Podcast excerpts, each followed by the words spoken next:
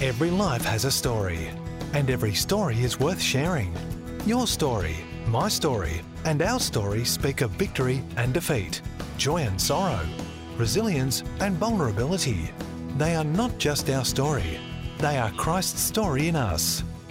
They are Kingdom Stories from Down Under. We meet almost every Friday morning for prayer. We hear each other contribute to the discussion, we pray for one another, and we've journeyed together for more than a year. It's interesting that we always look for stories uh, outside our inner circle, but sometimes we forget those people who are so close to us and how vital their stories is. Well, today I'm bringing somebody who I journey with, somebody with whom um, I've seen great things of God and whom is dear to my heart. And I just uh, can't wait to hear his deep story. Tonight at Kingdom Stories from Down Under, it is a privilege to have John Grulis. Welcome to, the, welcome to the show. Thank you. Thank you, Nathan. So it all starts on Friday mornings, which is Sure. the most important day of the week for us because is, yeah. about a good dozen of us, sometimes 15 of us, we meet together for prayer Hmm. between 6 and 7 o'clock in the morning. that's right, yeah. Before dawn, most of the time, Which is a good time. it it is a good time. Are you, are you a man of prayer? Um, yeah, I'm, I, I am a man of prayer, but I, I think my prayer life has now become more about listening than praying. So I spend mo- most of my time uh, in with the my quiet time is mostly spent initially with worship, Yeah.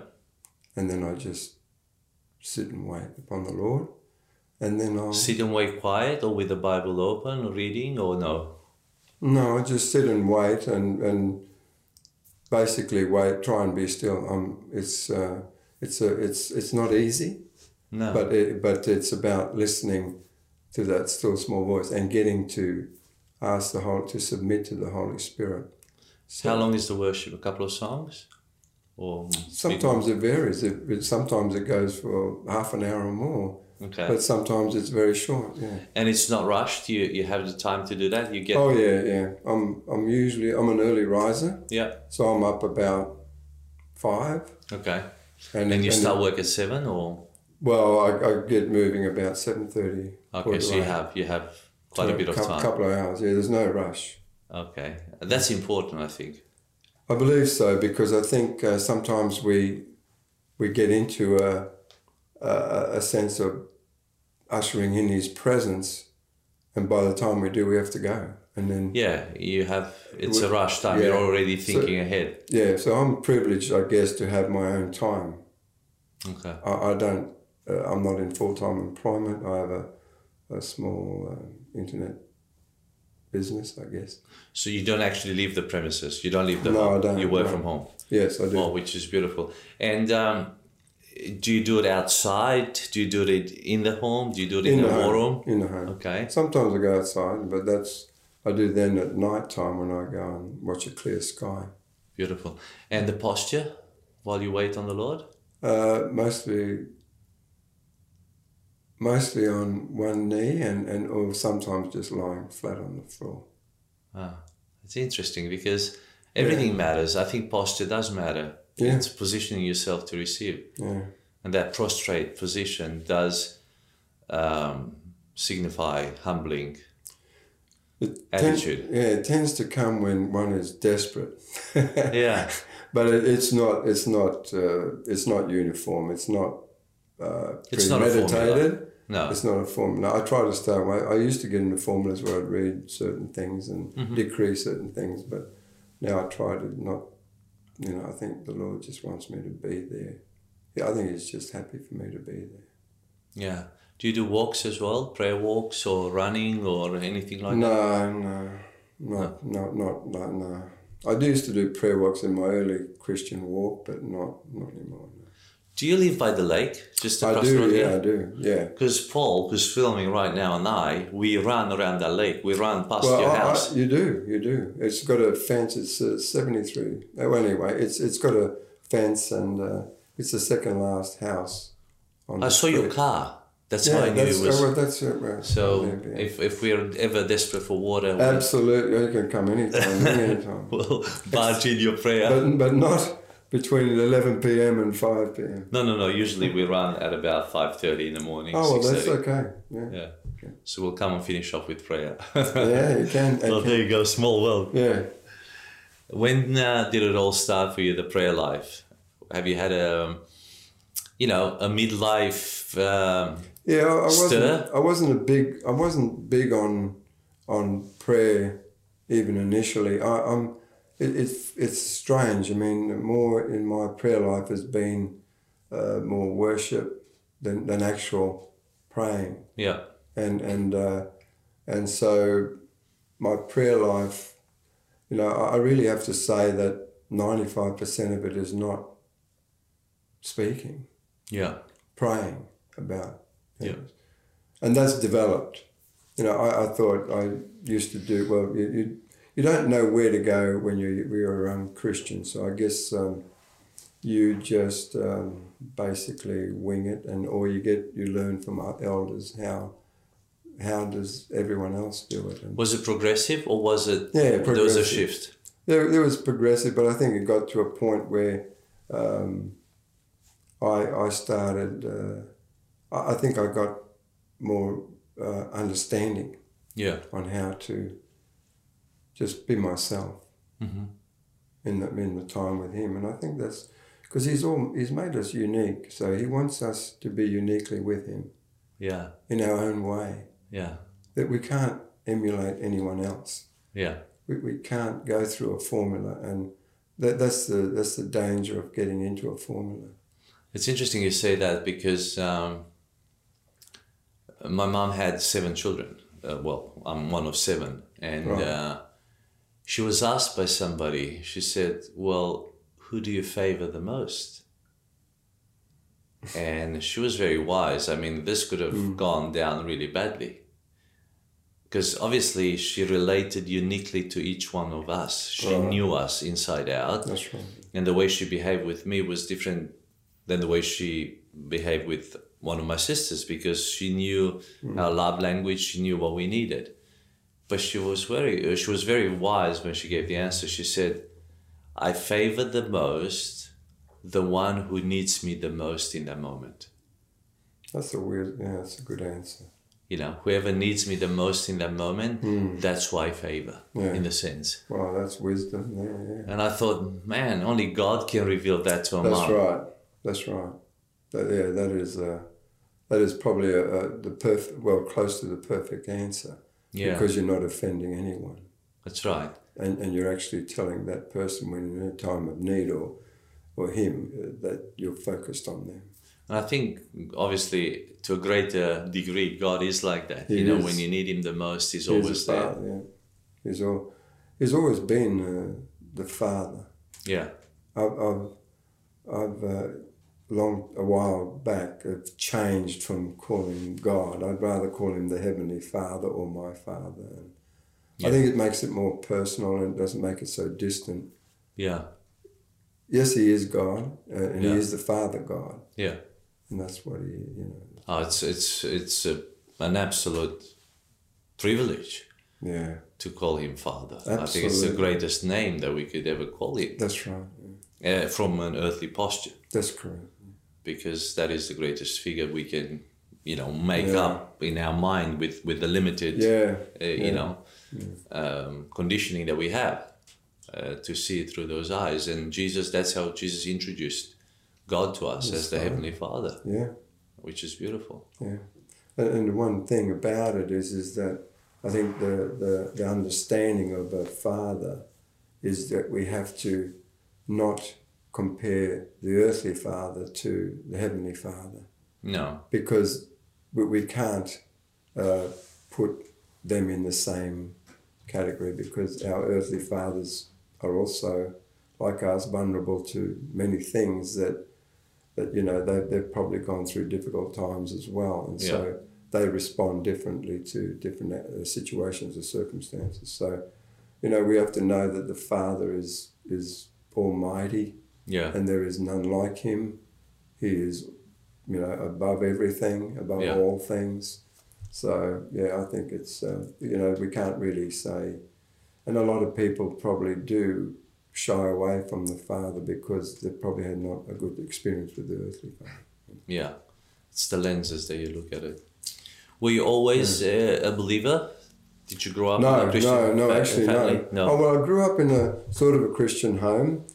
My my mum always um, because uh, uh, she was a widow, uh, she always um, always referenced to God, and, and she found it difficult. So in the early in the the fifties and the sixties, it was very difficult to be a widow in, in Australia in a, in a in a new country. For So her. you were born in Australia, I was born in Sydney. in Sydney. Um, when did your parents come across? Probably in 1946 or 47. Just after the They, war. they were refugees from the war. yeah. Where were they in Europe? Uh, they were then uh, stationed, I think, in in a, in a refugee camp in Germany, I think. From From Latvia. Latvia. Yeah, because the, Latvians or Jews? they were Latvians. Latvians. Okay. So they, um, how did they end up in Germany? They were taken there by They, train. yeah, they were actually shipped out of there because the Russians were advancing through the Baltic states. Okay. And, and so uh, the Russians uh, were a bit more. Uh, uh, more, Cruel. more cruel than, Yeah. than the Germans. So Well, Mum used always used to say, "Don't don't be afraid of the Germans. Be afraid of the Russians." Yeah, well, I'm not cr- criticizing nationalities, but I'm just saying that at, at that time, Well, she lived through the were, yeah, so the, the Russians them, were a bit more severe on, on Yeah. the, the people than what the Germans were. So, and the Germans were retreating, and they were. So that's why how they ended up there, and then they end up in uh, Italy in Genoa, okay, and then they they aboard the ship. yeah yeah border ship to So Australia. would have been a long journey from Latvia to Germany, Germany to Italy, Italy to Australia. That's years. correct. Yeah, yeah. Couple Well, of it, years. It did. It, well, they like in the I think it was forty four or forty four when they started heading down, And and so they were in camps for about three, two or three years. Yeah. and Sydney. Sydney, they yeah, they actually um, came. They didn't stop. Well, I think they stopped in Perth, but they didn't stay there. They went to a migrant centre in out west of Sydney. Okay. And uh, any children at that stage? Yeah, I was I was the last. I mean, I was not supposed to be here really. Yeah. she was 45 and and and uh, I wasn't I was the youngest Of of five five. Okay. two other two brothers and two sisters How many were born in Europe? three my sister who was was born in 49 was born in Wagga Wagga in New South Wales Okay. that was a camp there. And the others in uh, Germany or in Italy? in Latvia in Latvia, just all, before. all in Latvia yeah. Okay. Yeah. And you were born. Your mum was forty-five. when she had me yeah Yeah.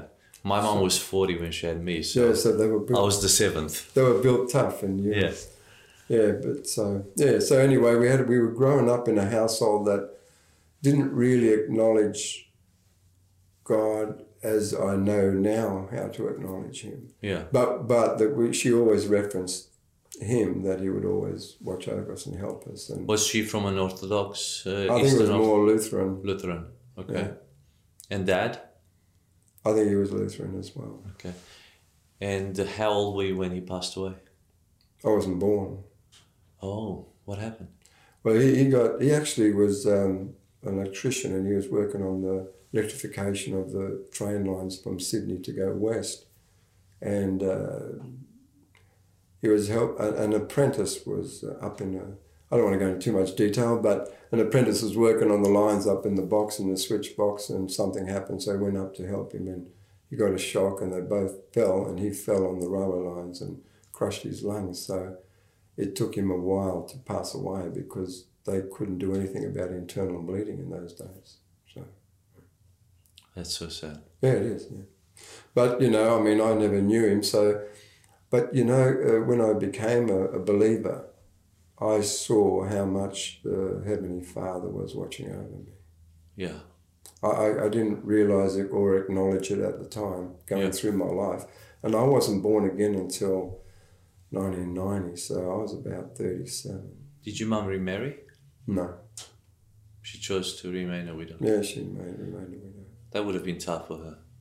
It was, it was, and uh, that's what probably the reason why I left school. Yeah, So she lived just on uh, pension. pension, the, Mm, what the government. And there with was- government housing as well. Yeah. Whereabouts in Sydney? In Windsor, okay. That's that- about fifty kilometres west. Near, it's actually not far from Baulkham Hills, which is Hillsong area. okay. Yeah. And uh, what's your first memory of childhood? Wow. Four, five. Yeah, and and all the different nationalities that I, I was living with in a in a migrant centre. They came from all over the world. Oh, so you were still uh, in a When I was young, uh, when I was about five, yeah, I didn't leave the migrant centre until I was about nine, and we moved to Windsor. So she stayed there for a good 10, 11 years more. Mm, in the migrant centre. Yeah. Uh, Was that like state housing or what was it? Yeah, well, it was government. It was federal government housing for Okay. migrants, and then you went to a state housing Okay. from there. Uh-huh. Interesting. Mm.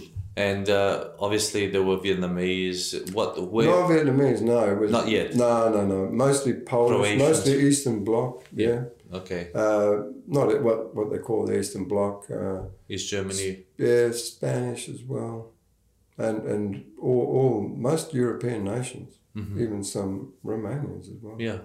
So they had everyone there, Dutch even, and so there was a lot. So that's your first sort of memory playing sports, playing. yeah, great. Well, learning how to play, yeah, cricket and all that thing.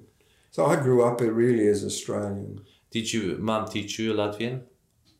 Try to, but I, I sort of um, Dutch. though. I didn't want to do it because it was there was a stigma about being speaking another language, and so I would answer her in English, but I understood exactly what she was saying. And your older brothers and sisters? They spoke. Oh, they spoke Latvian, but yeah, they spoke mainly Latvian, but they all spoke English. Okay. Yeah, Wow, interesting. yeah, it is. But So in Windsor, so in Windsor, I grew up, and uh, uh, yeah, I just went to school and really enjoyed it. Well, I enjoyed it. I, I yeah, I used to have to go two kilometres to school. By bike? No, walk? walking. Yeah. And then I got then when we could afford a bike, I got a bike. But yeah, and then but I'd meet up with my friends along the way, and we'd all walk together, and Yeah. you know, and then I, right, yeah, so Pretty streetwise? You became pretty yeah, streetwise? yeah, that's right. Yeah, Windsor, Windsor was a Right. decent town until until um, probably 1970 when the drug scene came in, and then Windsor became one of the one of the well second in the state for crime with drug. Right. So, but I, I, I left by then. I'd left in 70. So Where did you go? I joined the, the Royal Australian Navy that time. So you left school at what, 15, 15, 16? yeah. But I, I tried to get in the Navy at 15, but they, I wouldn't accept me, so I tried again. So I went to work in Bourke for a, for a while in Western Sydney Yeah. and uh, in the country, and then came back at On a 17. farm? Yeah, on a farm. And with, with indigenous people. No, well, yeah, I was, because it was a, a farm, uh, the, the owner was American, he was growing all sorts of fruits like melons and everything, and so, uh, and, and we worked a lot with indigenous people at that time, you know, which was a pretty good experience for me. Yeah. And then uh, coming back at 17, I, I got into the Navy. And, and uh, but you see, it was getting into the Navy was uh, my desire. Yeah. I don't think it was God's desire. Mhm. And so What drew you to the Navy? I, I just love the ocean. Yeah. I love the ocean. I love the sea. Uh, I love the ships, and and so I really wanted to make it. I thought that was where I needed to be, but um, after being born again, I realised that it was my desire, and I enforced it upon my my mother. Didn't want me to go in the navy, Yeah. but I, I forced her to sign the papers, and she did, and because you were under twenty one at those Yeah. days, and she got me. I got in, and then after about three years, I realised that this was wrong. This is not where I needed to be. Did you get a trade? I, I started one, but I, I just I didn't complete it. So uh, I I asked for a discharge, and because my mother was a widow, they gave me an honourable discharge. Okay. Normally, it was very difficult to get out of the navy. Would have been an eight year gig. Three. It was a nine-year sign-on, and Okay. I, I did 3 hmm And so uh, then uh, So you were 20 now. I was 20, and well, I still wanted to travel, but I didn't want to travel Navy style. Yeah. And so I I um, took a one-way ticket with a friend of mine to to Europe. Mm. And I and I looking back now, I think this is what the, the Lord really had planned for me. I he, he but he gave me all my heart's desires, because I um, I met my wife there, which I had no intention of going over to Europe and meeting a, a wife. But just before that, the Navy protected you as well from drugs, from Everything, yeah, they Alcohol, actually did. women, They actually, they actually did. Look, gambling, whatever. The, best time I had, I think it was really good at that age for me to learn discipline Yeah. and to learn independence. Yeah. To learn how to iron, make your bed, clean your Yeah. butt. So it really taught me some really good ethics. Yeah. And, and I and I, I think it's it's very important. That's why you I- shave every morning, right? Yeah, probably. Yeah. the, the, the, the thing is, is that it, it I think it, every young man they, they probably would shy away from it, but any defence job uh, would give them some sort of independence and confidence Yeah. to go out in the world. I didn't wouldn't have had the confidence to do what I did. Yeah. know, otherwise, yeah. it was a great grounding. So what did you do in London?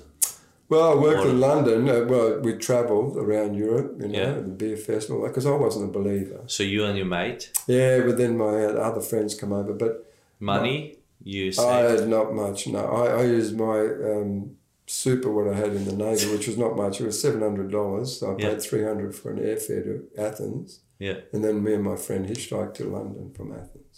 What a trip. It was. It was an amazing trip, but it took us three weeks to get there, Yeah. and sleeping under bridges and on autobahns and all that stuff, and it was an experience. But then we, we moved into a flat and. Uh, we you know, initially didn't have the finances to do it, but Australian people were in the flat and they helped us out and got us a job and and so What did you do? well actually I did everything. I drove a forklift. I, I worked for an agency and you had to be on call for any any type of work. Yeah. So I did all that. But then um, I met uh, my wife who was uh, French. Where did you meet her? I met her in London. The thing was, was she had a girlfriend who her her, girlfriend's boyfriend uh, was staying with us on and, and his mate, but uh, when they wrote to them, to to his girlfriend to come over, she couldn't speak English, but she had a friend who was my wife now could speak English. Yeah. So she brought her along, and by the time they got to our flat, those two guys had moved on to Northern Ireland at the time. And so I met my wife, and you know, when I look back, I, I actually prophesied over her. I said that my love was in France, but she doesn't know it yet. Yeah. And she was like, man, he's a bit forward. She told me that later. But uh, basically, I met her there, and uh, and uh, she invited me back to her place. But I, I thought, oh, well, you know, they all do that. But she did call me halfway through, and she said, "Are you still coming?" So I went there. My friends went to the beer festival. I went to her place, and then I have You a crossed sister. the channel by boat? Yeah, yeah, yeah. At Southampton to Cherbourg. And then hitchhiked to her place, which was about 200 k's, which took me about eight, nine hours to do. It was a little road. But then Just uh, with English? She did. She spoke Uh, hitchhike just with, with uh, with English? English. That's it. Yeah, Yeah. I, I couldn't speak a word of French, not a word. And so, yeah, it was a struggle to get there, but I eventually got there, you know. And I, I, I learned from the Europeans, they put a sign up to where they're going, so Yeah. I, I used to do that. And so I put her town up, so that was yeah, that helped. And so I, I didn't, I mentioned that my eldest sister, she had moved to, she married a Dane and went moved to Denmark in 1960. Okay. So she's been there ever since. hmm And uh, so I, Closer to home. well, Latvia. yeah, but she married a Dane. And so Janine and I uh, hitchhiked from her place, which was in west of France, to, to Copenhagen, where she lived. And we, Oh, so you went all the way to Copenhagen with this girl? with this girl, yeah. The mother didn't really trust me because when I arrived, I, I, I, I used to drink Jack Daniels at the time, so I brought a bottle, and I thought they did. They didn't, and no one smoked in their house. I smoked, and then oh, it was terrible. It was it wasn't a very good first impression, but uh, you know, when I realised that no one smoked, no one did anything, so I stopped everything. And, but then uh, the mother was really apprehensive about letting my wife come with me. How long did you stay there before you went for? It was only a, a, a week. Hmm And, and You stayed with them in the house. yeah, yeah, yeah. They had a room for me and everything. And so, um, because the sister, she moved in with her sister. And so uh, the mother then put a, put a condition on it that if I bring her back by the 9th of September, then I would go. go. So I did bring her back by the 9th. We got back on the 8th. And so mother trusted me after that. And, and she was safe. She wasn't harmed. So it was you know, exceptional. So then I met Janine and then I came back to Australia in January. By yourself. Yeah. I met her in August. And I came and we'd spent six months or so, five months. And then I came back by myself in January. And Janine followed me the following uh, Yeah. July. Yep. And then she stayed for six months and went back in January 75. Yeah. And then I followed her in May 75. Back to France. Yeah, and then I ran out of money uh, uh, at the end of the year, which was about November. So then I went to the UK and I went to the North Sea. And, I, and I, that's where I think God gave me my desires. I wasn't a believer though. So you went to work. I went to work offshore in the North Oil Sea. rig. Oil rig. So I was on the ocean, but on the freezing ocean. I've never worked on the ocean with snow, but I was I, I was nearly ankle deep in snow and on on a drilling rig out there. And, and so that's that was my life for the next twenty four years. Wow. And uh, Not there, but all around. you Yeah. got married. Got married in seventy six in London, Okay. and then by through you know registry office because Yeah. We, she wanted to get married in France, but in France it was a six month wait because you had to do sort of convert to Catholicism, and I didn't want to do that.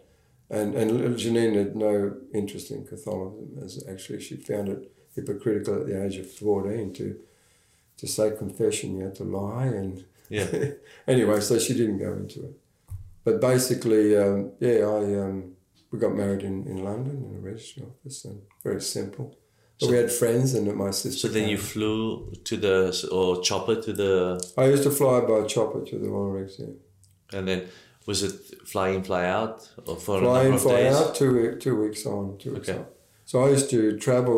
Um, I used to go at the rig for fourteen days and come back. Take two days to get from Aberdeen to London, then London to Paris, uh, to to her place in, in the west of France. Oh, so she stayed home. She was living at home. That was Wow. before we got married. Okay. Yeah, but then, then in London, she was living. She was living in London. what was she working?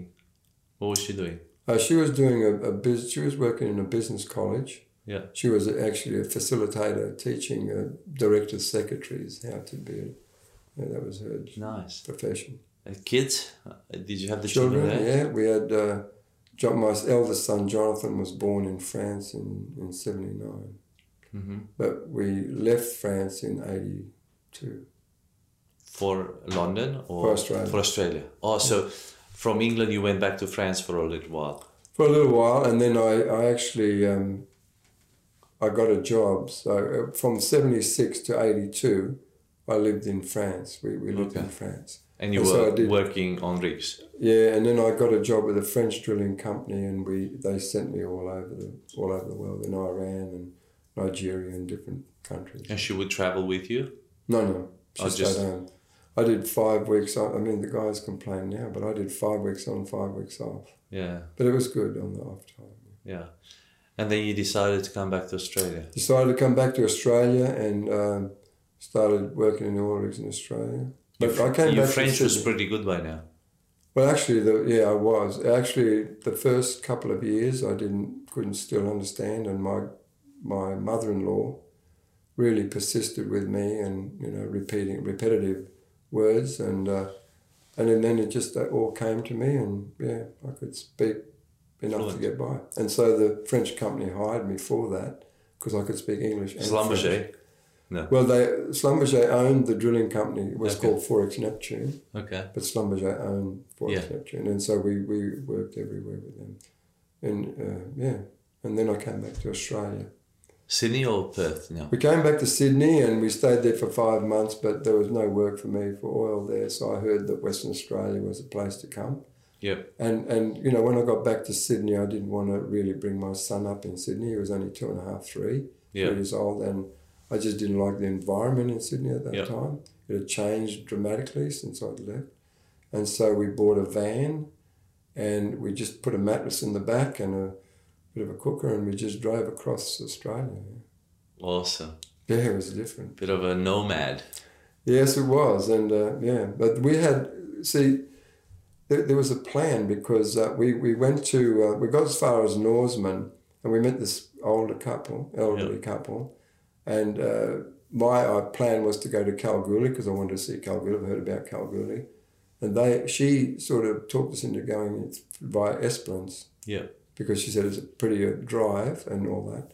So we did. We went via Esperance, but we didn't realise that. Um, I think it was just twenty k's out of Ravensthorpe, which is about hundred and something k's from Esperance. Yep. We rolled. We, we rode off the van. Oh. Everything. We had, we had a trailer full of our trunks from Europe, all our stuff, all our thing, and uh, we we had an accident. Um, Did you hit something or just no, no, no. off the Actually, road? no, yeah, I think if I'm honest, and I am, then my son was in the back with my wife on the mattress, and where I was driving, and then he was climbing over the seat, and I was trying to grab him, so my the car veered to the, and they, they had no shoulders on the side of the road, and uh, the, the trailer started jackknifing on the road, and so I tried to correct, and then when I corrected, over we went. And we ended up about 100 metres down the road on the other side of the road, windscreen popped out, un- upside down. And they had no seatbelts. I had to, I grabbed hold of him, Yeah. but my wife was tossed around like that. But nothing happened to us. Wow. Not a scratch. It's a miracle. It was. And we didn't we didn't realize it at the time, but after when I when when I when I accepted Jesus as Lord, all these things came back to me Of course. how he Flashes. saved yeah, how he saved us. He kept us for a purpose. Yeah. So when we have a purpose, it doesn't matter what the enemy puts in front of you, Wow. he'll keep you. So big shock, obviously. Was Lost a yeah, of eh, gear. well, but we were fortunate. This is how good God is. About five or ten minutes after it happened, two couples, two different couples with two caravans came. They saw what happened. They pulled the caravans over. The, the women started setting up the table, making us some food, and the guys all helped me put all the stuff back together in the trailer and, and the van because they knew that we were going to tow it away. And, And the police came and uh, took us to the hospital to get us checked up, but we were fine. Then the hotel. in Esperance. No, this was in Ravensthorpe. Oh, Ravensthorpe. It was bef- Yeah, before. the mining town. Yeah, well, yeah, Now. and so uh, yeah, and so they put us in the hotel. The guy wanted to put us upstairs, but the wife said, "No, no, no, put him in the units out the back Yeah. because there's a young couple with a child, and we don't want to." So they actually looked after us, and when it was time for us to pay them, Yeah. she wouldn't accept them finance. Wow. And then that lady, we rang her up. That lady that gave us, told us to come to Esperance. We didn't have anyone in Perth. We didn't Yeah. know anyone, know anything. We just rang her up and said, "Look, we're catching a bus to Perth," and We rolled the car. yeah, we, we told her all that, and she was amazed and well, saddened really, but amazed that we survived. And and so she, we just said, "Look, we're coming in on a bus," and so we didn't know. We got into the Perth bus station, and there was a message for us to call her. Yeah. So she called us and uh, called her. We called her up, and she we took a taxi. She told us to take a taxi to her place. So she put us up, and I went house hunting and found a place to stay in in Herdsman Park in Wembley, Yeah. in one of the units there. Yeah. yeah. It was a furnished unit for about yeah. I stayed there. We, we, I live next, I live in Churchlands, just around the lake. Well, I lived in 115 Herdsman Parade. There you go. yeah, but so I lived there, and uh, then we actually, um, I got a job. I got a job eventually in '83 with a, with a, in in the oil rigs again, and um, 80, be- be- beginning of '83, and so we had some work, and then we we put a deposit on a house in Kingsley. Nice. Yeah, it was. Where you are today? Is it the same? No. No, no, no, no. It was a house in Kingsley Drive. Okay.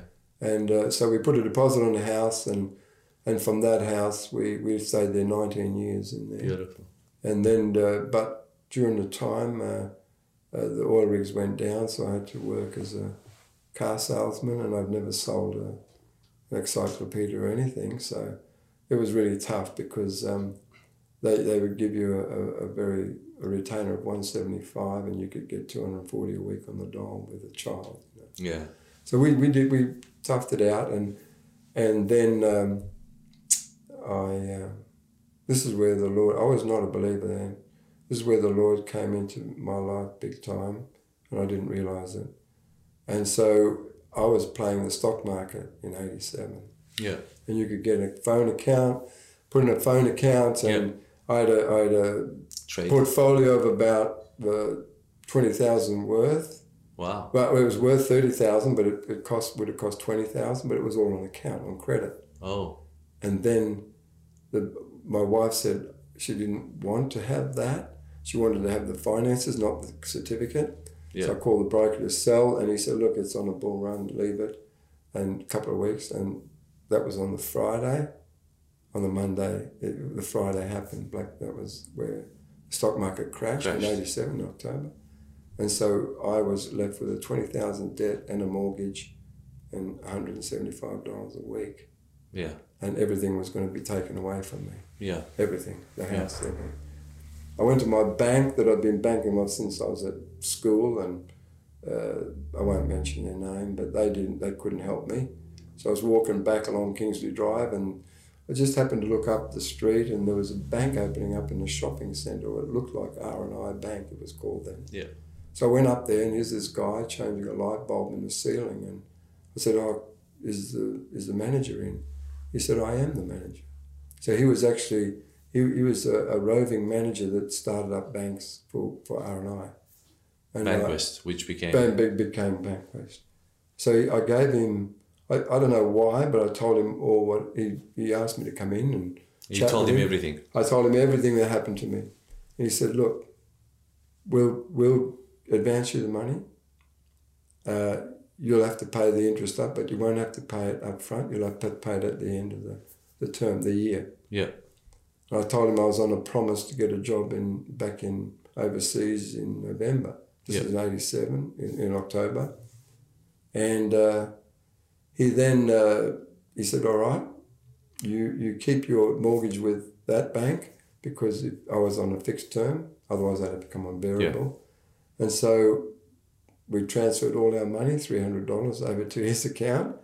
And he, they, they, true to his word, we, um, I got the job. I eventually got the job, and we paid off the debt in, in September the following year, a month before, month before we needed to. Oh, praise God. Paid the whole debt off, and yeah. So and and the Lord, I mean, took, led me to that bank, Yeah. to that person who was not a believer day. either on Yeah. that day, Yeah. because the enemy wanted to wipe me out, Yeah. but the Lord did not want me. When did you encounter the Lord? This is this is the this is where I where I'm really I believe that this is my testimony. I was working on the oil rig in, in Brunei. This is the job I got in that eighty seven. Yep. And in uh, I was there in nineteen ninety. I mean I was working with a guy called Vince Tilley and I'd met him before. He was a Rhodesian ex SAS soldier Mm-hmm. and he was he had a tough life. Yep. And and so he became a believer Yep. and he was, you know, he's very. He was actually very. Um, he wasn't a gung ho evangelist. He was Yeah. just. He was just living the life. But he also, and he gave me the testimony after. He said he had been praying for me Mm-hmm. every month. Every for four months he prayed and asked the Lord, "Can I give John a Bible?" Yeah. And the Lord said, "No, not yet." His answer was not yet. Yeah. And every month, every every day he was praying. The Lord said, "Not yet." Yeah. not ready. So he did. He then said, "All right, give him the Bible." So he gave me a Bible, and we've got cabins on the oil rig, and um, so I looked at the Bible and I thought, I, I just couldn't get it. Yeah. It just didn't make sense to me at all. Mm. But I thought it looked good. You know, it's like a hotel. I'm Yeah. got my little Bible next to my bedside table, and then two nights after that, he said, "You look at your Bible." I said, "Oh." He said, "Look, I've got a bit, I've got a testimony I want you to look at, a video." I said, "Oh, Vince, because when you work on the oil rigs, you work twelve-hour shifts. So I, you, I'd start at 12 at midday and Yeah. finish at midnight. Yeah. So when I finish at midnight, I get in and do my reports. I go and have a meal. I have a shower, then have a meal, and by 1.30, 2 o'clock in the morning, Bed. I'm in bed, and then up at 10 o'clock in the morning.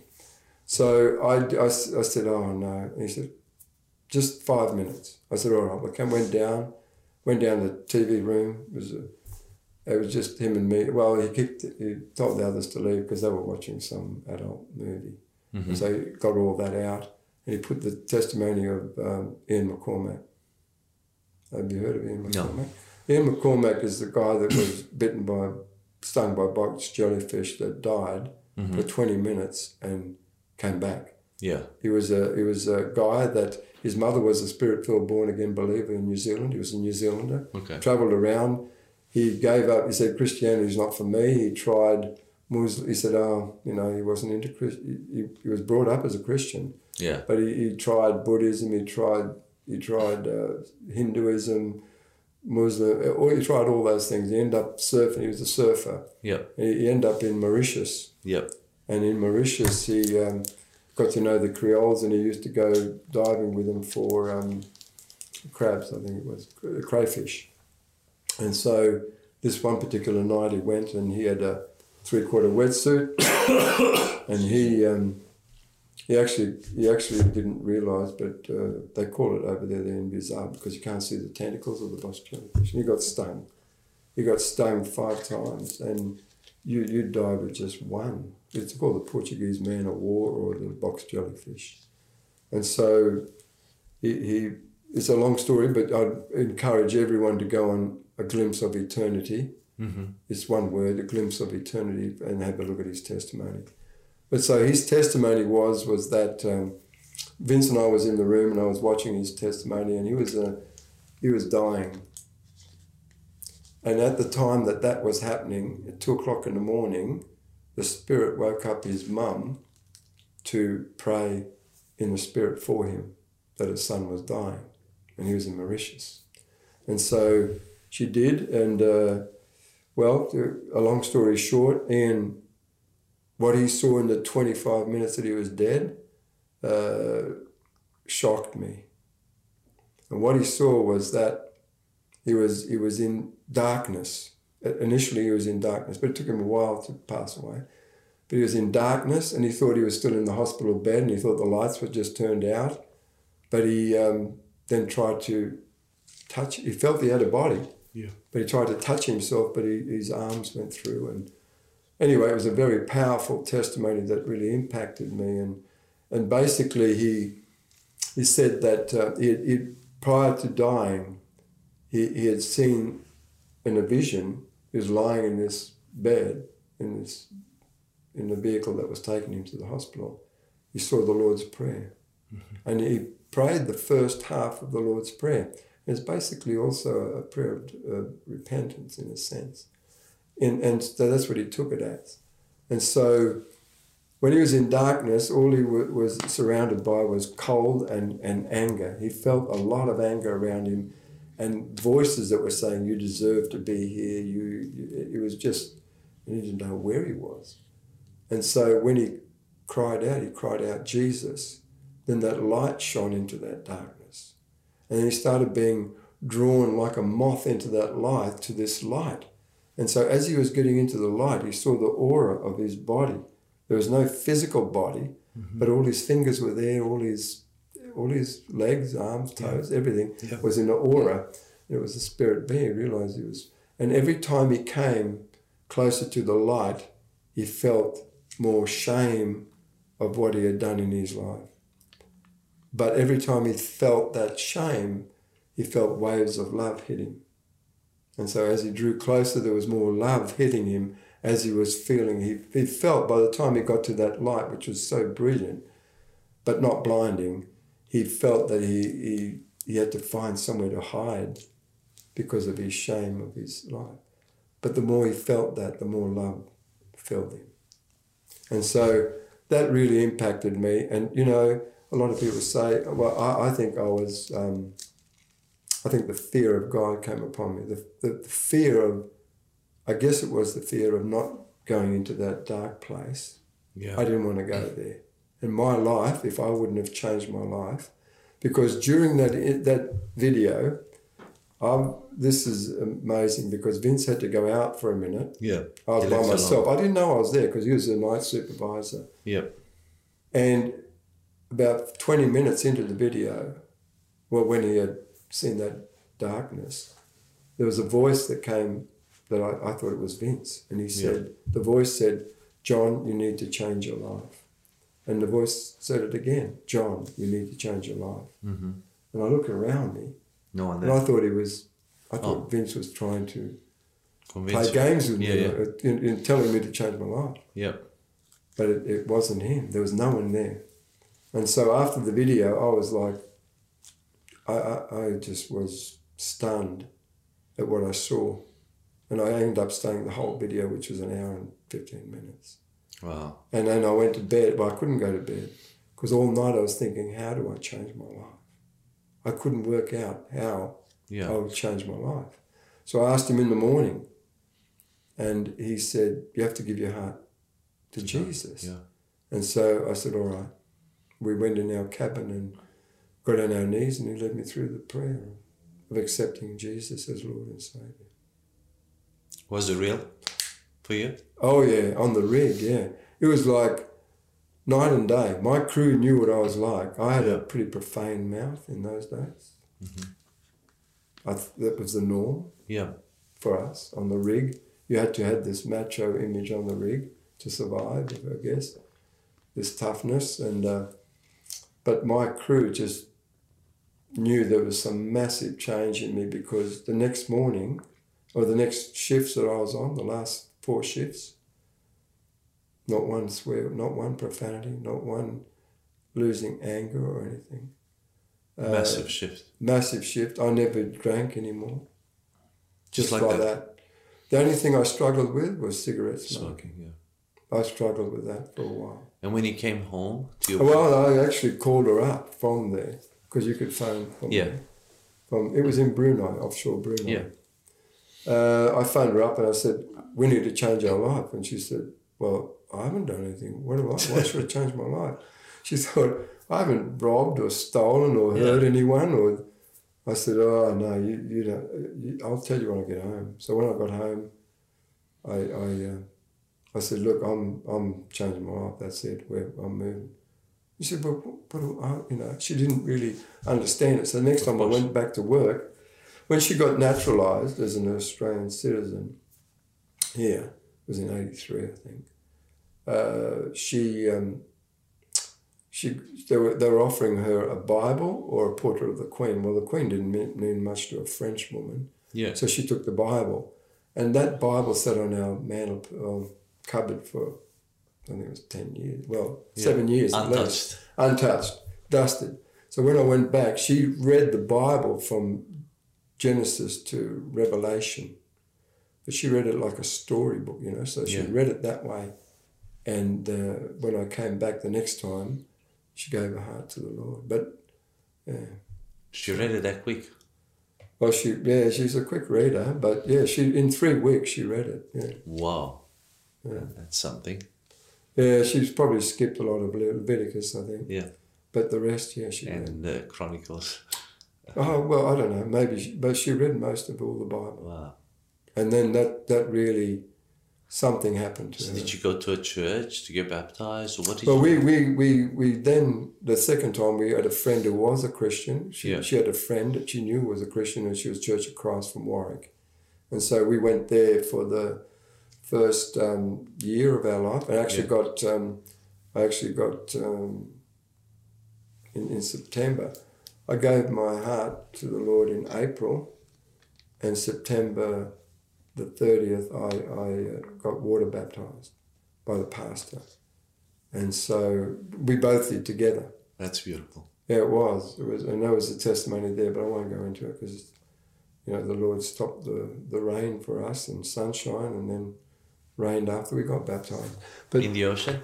no, no, in a, in Vince Tilley's pool, Okay. the guy that led me to the Lord. Oh, in his pool at home. Yeah, yeah, he was living in Wanneroo at the time, Wow. at the back there.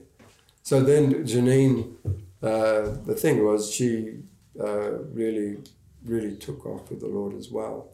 And uh, by that next February, she there was a, there was an evangelist that came through and about about speaking in tongues, and um, I mean I was ready. I was ready. I thought, and Yeah. she um, she actually thought she'd rather do it at home privately, Yeah. and she did. I went to the shop for half an hour and I came back and she, she was like a giggling little girl. and, and, and I was I was sort of not offended, but I just didn't take it very well because I was not. I thought I was bapt- I was born again first.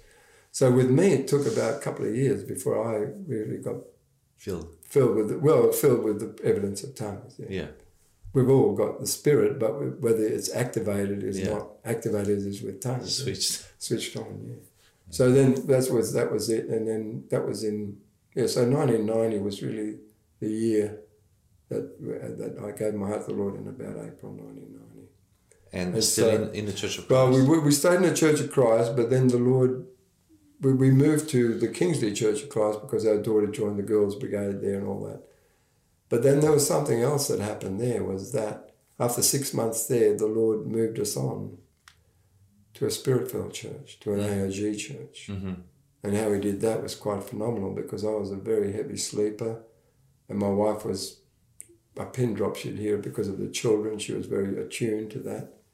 And so one night, uh, I heard the, it was like a jump. A seven four seven was about twenty feet above our house with full engine glory, and and I, I I I told her, "Did you hear that?" And she said, "Hear what?" She didn't hear it.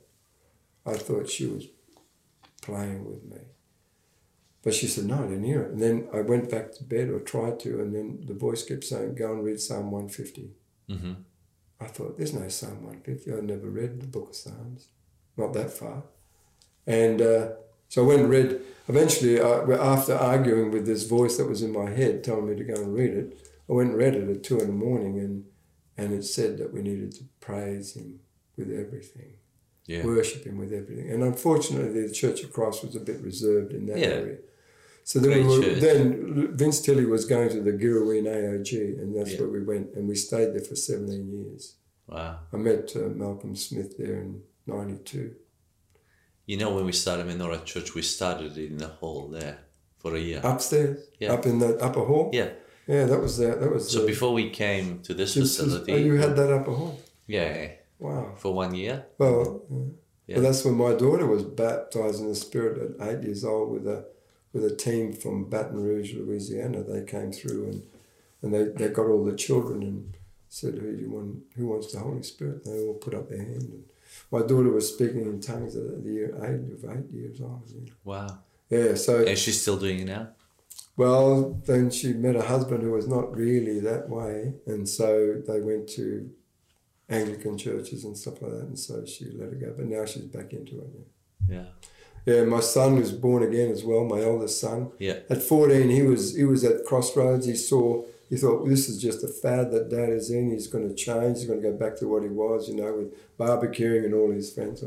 But he saw that it wasn't. At fifteen, he was really challenged by the Lord because a lot of his friends. He was going to. We put him in Lake Joondalup Baptist College at that Yeah. time, and he, a lot of his friends were then starting to go into drinking and partying and drugs, and he was at a crossroad, and then he chose to not to do that, Yeah. and he became and he was born again. Now he's a he plays the lead guitar in the worship team at uh, at. Uh, he started at at North City. He started with us at Girrawheen, then he moved on to North City, North City when it was North City or Shiloh Yeah. and then uh, he's he's been a, he's been to Kingdom City for a while, and then he's gone back to back to C three. C three.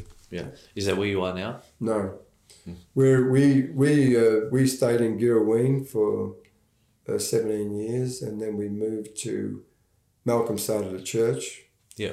Malcolm Smith started a ten, a ten challenge type church, and he wanted us there, and we did, but it, we, that's not where the Lord wanted us, and so we uh, we took time out, and unfor- well, we went and moved to we went to Reg's church for a while, Reg Marias, I Yeah. if you know him. World. Yeah, and so we, we really were there on his infancy, and, and he, he never had a church at the time. He was in Challenge Stadium, and then we, we were there for a purpose, I think, Yeah. because Reg was very reluctant to get it, get a building, Yeah. and so Well, they're building one now. yeah, no, yeah, but in those days uh, there was there was quite amazing because the congregation there was about sixty people that came to that church Yeah. for that specific purpose to get that uh, interlude church for Yeah. him and, and raise funds because he wasn't into it. he didn't agree with that, not agree with it, but he was very reluctant to. Yeah.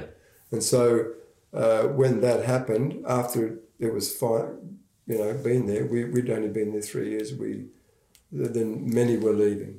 And all those 60 that came for that purpose had left. Okay. And so we didn't want to be like them, so we stayed, but we stayed too long. So then we went to, um, I went, I, I used to go to Without Walls in my earlier Christian Yeah. walk. And so we went there, and well, we actually stayed home for four months and asked the Lord, where, where do we need to go? Sure. because we, we knew we'd been visiting all those churches before years before uh, Riverview and Victory and, and all the all Yeah. the churches we'd Yeah. been to, and uh, we knew what they were like, and so we just asked, wanted to, the Lord to put us into a church, not just go for convenience. Yeah. So we went to um, we went to Without Walls, and we've been there now eight years now. Wonderful. And that's a good place to minister as well because Yeah, it's a very outreach focused church. It is, It's it different. is. It's raw. It's happening. Yeah, and I think that's where the Lord wants me really is to encourage young men. Yeah. I think that's, you know, we all have a purpose and a, and a plan, and He has a purpose and a plan and destiny for each one of us. And I guess that's the, the, the, the, the ideal is to find that, that purpose and plan that He wants to have for you. And, and He does, He does have one. He has a plan for everyone. And, and Jeremiah 29 11 says it. And it's so true that God has a specific plan for you Yeah. that only you, and if you, you choose not to do it, then no one else can do that, That's right. what you can do. And so I think that's for me. I mean, I, I've been in a lot of church positions Yeah. and boards, Yeah. and, and uh, only because of the business He gave me. And that's, that's what really I want to talk about is to the business the Lord gave me after the oil rigs finished Yeah. uh, in 95. Um, I, I, by 95, the Lord had brought me from the lowest position on an oil rig Yeah. to the highest. Praise God. And I, and I didn't have the education to do it. Mm. And it was quite amazing what he did because, uh, because of the experience I had in Brunei, eight years of bring, drilling a well and bringing that well actually to production. Yeah. That, that was vast experience. Um, I got a job with Apache Energy and, and WAPET Drilling and, and Chevron and, and all these Big names as supervisor, and so that was that was amazing what the Lord had done because He did. I, I really struggled with that because I, I was telling the Lord every morning, you know, before or night before going to work that um, this was beyond me, but He would He wouldn't answer anything, and so he'd say, "You're ready to go to work," and so it was it was really amazing what He did, and then after that, that finished in 90, 96. yeah. And in '97, I tried to get work. My, I had a, had a consultant agency that was trying to get work for me. Yeah. We got No, no. Carry on. uh, around the world, and it couldn't get me any work. So I only job I could get was as a salesman, and that's sort of on the, in the oil rigs. But and so that took me from the highest to the Back. lo- back to the lowest.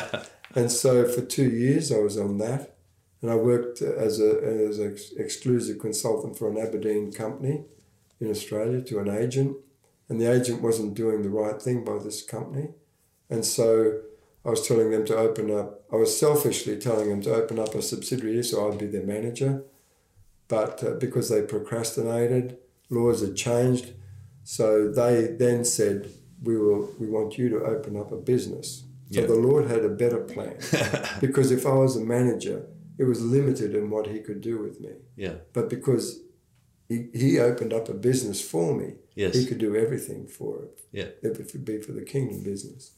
And so that's what happened.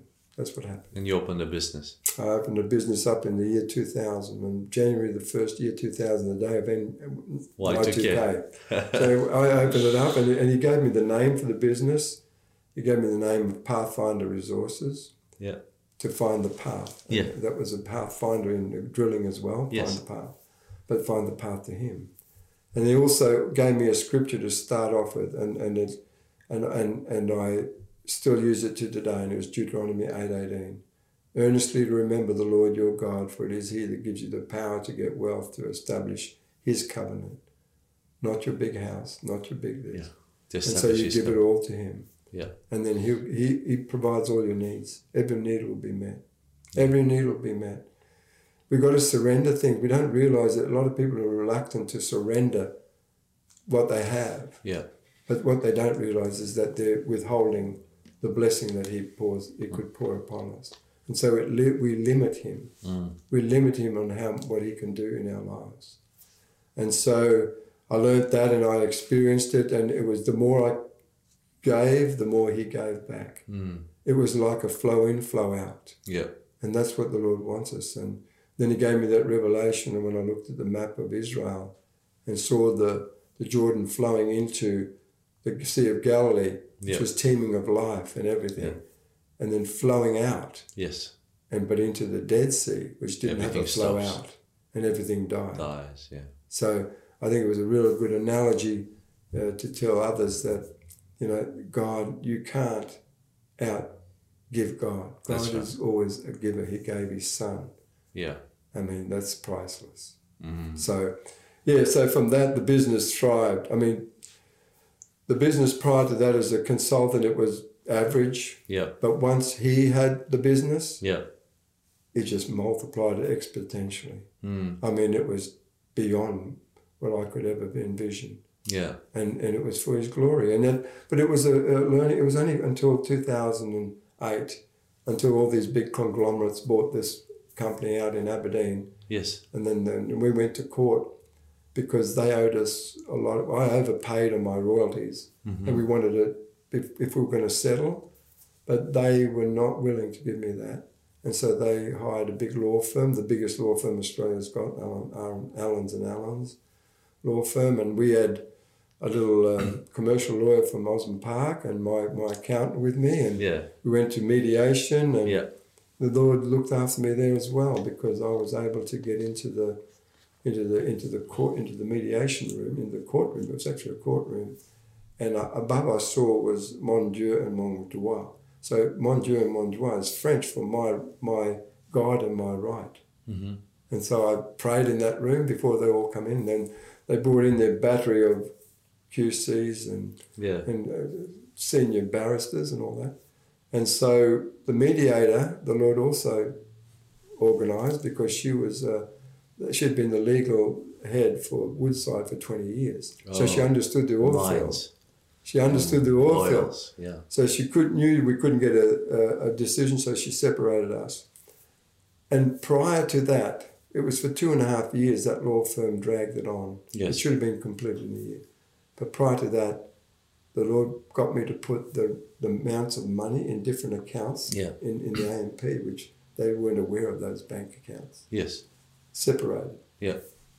Two and a half years later, when we settled, it was exactly what the Lord told me to put around, Yeah. exactly what we were going to pay them. Yeah. They were going for everything, Yeah. but they only got what, that amount Yeah. that was put aside for them. Praise God. Yeah, that's, I mean, the Lord. The hand of God. Amazing, amazing. And now you have another business with this. I do, but it's it's my and I, it hasn't thrived like the Pathfinder. Yeah. Pathfinder, God created that business. This one was born out of me, basically, and so it, it's it's not.